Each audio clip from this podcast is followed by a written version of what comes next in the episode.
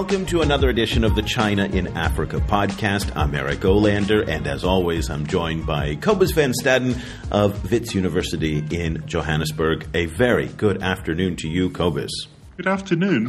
And uh, we're going up uh, about three hours outside of Johannesburg to Nelspruit in South Africa, where we're joined by Huang Hongxiang, uh, who is a name that's been popping up in the media quite a bit these past couple days. You'll find an article that he wrote on, on our website at the China Africa Project. Uh, Hongxiang is a freelance journalist for both Chinese, uh, English, and South African media, and he's also a fellow at the China Africa Reporting Project uh, at Wits University where two Chinese journalists are fellows there, and uh, we are just thrilled to have you on the show today, Hong Xiang. Thank you. And, My pleasure. And also, Hong Xiang, you are a, I just want to give you a little shout out. You're a recent Columbia University graduate, and you participated in this really fantastic website called the China South Dialogue, and that's at chinagoingout.org.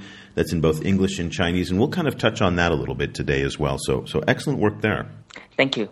Well, today we're going to uh, really take advantage of, uh, of Hong Xiang's presence on the show to talk about, yes, yet again, ivory. Now, this is what's so interesting is because what Hong Xiang's been doing as part of his fellowship at WITS is kind of going undercover into the uh, some of the South Africa and the Johannesburg ivory markets, talking to both Chinese vendors and also uh, various African uh, vendors as well to kind of get a better understanding of what's happening here. And part of what we want to do is really kind of take the conversation that's been going on over on our Facebook page at facebook.com/slash China Africa project and move it to the next step. There's a lot of screaming and yelling and shouting that's been going on about China shut the ivory factories. And, and in some ways, it's been a frustration for me because it's this vast oversimplification of the problem. And you know, Evgeny Morozov, the, the, the known uh, writer from Stanford and, and, and, elsewhere, he wrote a book and he called it he called it slacktivism, which is on Facebook. It's really easy to come up with these simple solutions and scream and yell. But what we're going to hear today from Hong Xiang is that the problem is much much more complicated. So Hong Xiang, before we get started into the the nitty gritty of how this is happening and why it's happening in terms of the, the mass killing of elephants and China's role in this. Um, I think it'd be good if you could just kind of tell us a little bit about the reporting that you've been doing and how you've been going about doing it, particularly the undercover investigative work. Sure. Uh, so to protect my sources, there are some information about the investigation process that I cannot release. But basically, I did two part of investigation. One is the supply side, which I try to contact like the local supplier of ivory and rhino horns. And the other side is the demand side. I did some undercover investigation among the Chinese community, both in South Africa and in Mozambique. And I tried to understand like who are they, why are they buying, and so what are they thinking in their heads. Okay, so now that that's there, who are they and why are they buying? Let's just get right to it. Okay, so sure. Um, First, I think we need to differentiate. Basically, there are two products we're talking about here. One is rhino horn, one is ivory. Like in my reporting, I can focus more on the rhino horn one, and later I, I am trying to do another story more related to ivory one. But I think like they are basically different. And in terms of both rhino horn and ivory network, they are usually five level in terms of like the organizing.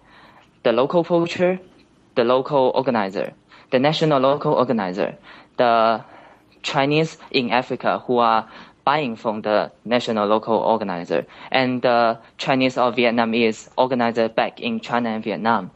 So, in terms of who are buying here, they are mainly the, I would say there are two sides. One is like the Chinese immigrants in South Africa and Mozambique. One is like the Chinese sent from China, and then they are working in Chinese companies in South Africa and Mozambique. Okay, Cobus. Um, yeah, so you know, kind of, I, I found your, your the work, the the reporting work that you've done incredibly interesting. Um, can you give us an idea about how difficult it was to actually get face to face with rhino horn and ivory on the streets of Johannesburg? Oh, I would say like so for ivory it's very easy. Ivory like in the in Chinatown you can find a little flea market there. If you go inside and if you are Chinese, the owners of the shop they will approach you quickly and they will ask you, "Do you want xiangya?" xiangya means ivory in Chinese. So, and then they will show you those ivory product. But in terms of rhino horns, because rhino horns, the per kilo price is much higher than ivory. So usually they don't would not just put them in market. They would say they have, but you need to go to somewhere else to see it. Now, in order to to better understand the complexity of this issue, one of the things that you you did you kind of highlighted in your reporting, and again, there's an excellent blog post on our website about this, is you talk about the questions of class and, and, and education level, and that a lot of the people who are involved in this trade uh, don't see any morality to it. It's not a it's not a moral question to them. It's simply a way to make money. Tell us a little bit more about you know, again, that question of who is doing this and the people and where they come from and what's what's what's that like and what how important that is. Sure. Uh, first, I really agree with you that like so. I think doing this is just part of those people's business, no matter on the poacher, the local poacher side, or like on the Chinese side. But then from the Chinese, so let's talk about like who are the Chinese involved in business like ivory and rhino horn. So I would say basically there are three levels. The first level is like the Chinese, maybe they are Chinese sent by Chinese company, and maybe they are tourists. When they come to a place like Africa, especially in Mozambique, you, where you have much, much lower like punishment, it's quite easy for them to just buy some souvenir to bring home to give to people because it's just our culture that when Chinese go far away to travel, when you go home, you should bring some people something that you get from the local place that is unique. And there would be the second kind of Chinese involved in this kind of business is usually the Chinese small businessman, like in Africa. For example, like in Pemba, the Chinese timber businessman, there would be sometimes they would smuggle ivory through their containers of timber and the third kind of Chinese is, well, this is much more like rumor, but there's some saying about something called diplomatic channel as well, which means the visiting Chinese officials, they will actually get some ivory back to China by their special airplane. And the problem about class is, so usually the people, the Chinese people involved in buying ivory, they're usually the relatively less educated Chinese like in China. So to understand this, we need to understand like who are the Chinese that actually come to Africa. There was a Chinese businessman. He told me a sentence. Well, if you, you have other choice to have a better life in China, you will not come to a place like Africa. So in the eyes of Chinese, Africa is not really a really a good place to go. So a lot of the Chinese they come here they, to do business is because well, they don't have very good education in China and they don't have very good opportunity in China, so they come here. The t- typical type of this person is like relatively under undereducated Chinese who barely speak like language, the foreign language, no matter English or Portuguese, and they have no much understanding about foreign culture and the things like environment. They come here thirsty for money. So that's the typical type of Chinese that are involved in this kind of business. And I think, Cobus, this is an um, interesting point here that I, I want to kind of get your, your take on because when we hear the debate, particularly coming from the West and environmental activists, um, it's always focused on the idea of the Chinese government and you know the Chinese government must stop this and stop that. But no matter what the Chinese government do does, it's not going to have any effect on this peasant, you know, this Chinese peasant operating, you know, a small ivory business or just doing it on the side. And I think this is a key point that's missed by a lot of people in the discussion. What was your take on that? Yeah, no, I completely agree. I think I think the other part that's that's really also missed in, in the same in the same vein is you know kind of the the complicity of African governments. Um, and I actually want to ask Hong Xiang about that a little bit. Um, you know, kind of you mentioned in your reporting in Johannesburg that you see police actually walking around the the areas where where the ivory and so on are being sold, but that they're actually don't crack down on, on this being on, on the selling and they're actually out for, for other reasons. I wonder if you could tell us a little bit more about what the role of the of police corruption and then also general corruption is on the way that that in, and how it structures this kind of ivory and rhino trade. Uh, okay, so let me try to address like both of your like your po- the points from both of you. So I think right it's correct that like in terms of the Chinese government, it's very difficult for them to manage to actually monitor the small Chinese businessmen in Africa. In fact, they actually it's even difficult for them to make good statistics of uh, what are the people like, who are the people, where are they, what are they doing. It's just like it's big as the whole world and it's difficult to manage. But then on the other side, I agree with like your point that like the local environment is actually an important factor. So, but first let me correct a little bit. So in terms of like the police working around the ivory selling place, I'm more talking about Maputo, Mozambique, rather than in South okay. Africa. So I think here is actually related to, I believe, is uh, the second most important point about how to understand the Chinese involvement in African ivory is the environment. So the first, the first we have like the education level of the Chinese here, they are not that high. But it's not necessarily that they are going to do a lot of illegal things. So it really depends on the environment. What I saw is like in South Africa, in Mozambique, is totally different. In Mozambique, the like for example, the market of June 25, the policemen they're actually wandering around the market all the time because they try to find some foreign looking people and ask them to show their passport. If they can't show their passport, then they can try to ask for some bribe. So they're actually quite wandering around the market while they have no interest in looking for the ivory at all. So that's what I saw in Mozambique.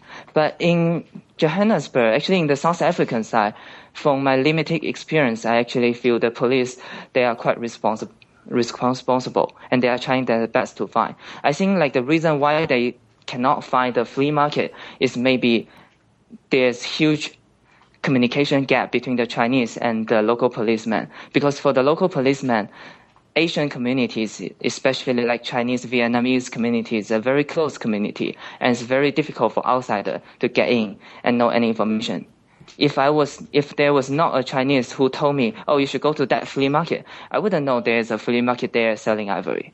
So, but I guess it's very important here to define the roles, and and I guess you know, when we talk about the Chinese involvement in the ivory trade and the slaughter of elephants, a lot of people have the mm-hmm. mistaken idea, and, and, correct me if I'm wrong here, that, that the Chinese are actively involved in the actual killing of elephants, when in fact that is typically left to uh, either organized crime, uh, poachers, but who are, tend to be African themselves, whether they're from Mozambique or South Africa and whatnot.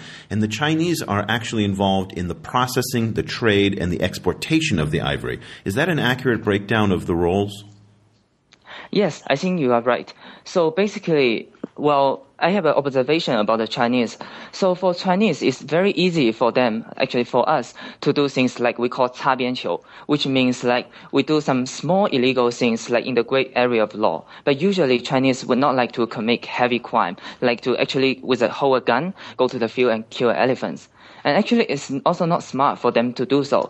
So usually what Chinese do is so first, most of the Chinese, in terms of like this ivory trade, they are just end customers. They just buy small piece of ivory, actually use, usually less than one and two kilos in Africa, and then bring home to China. And there are also some Chinese who are involved, like slightly stronger than this kind, which is the Chinese businessmen here.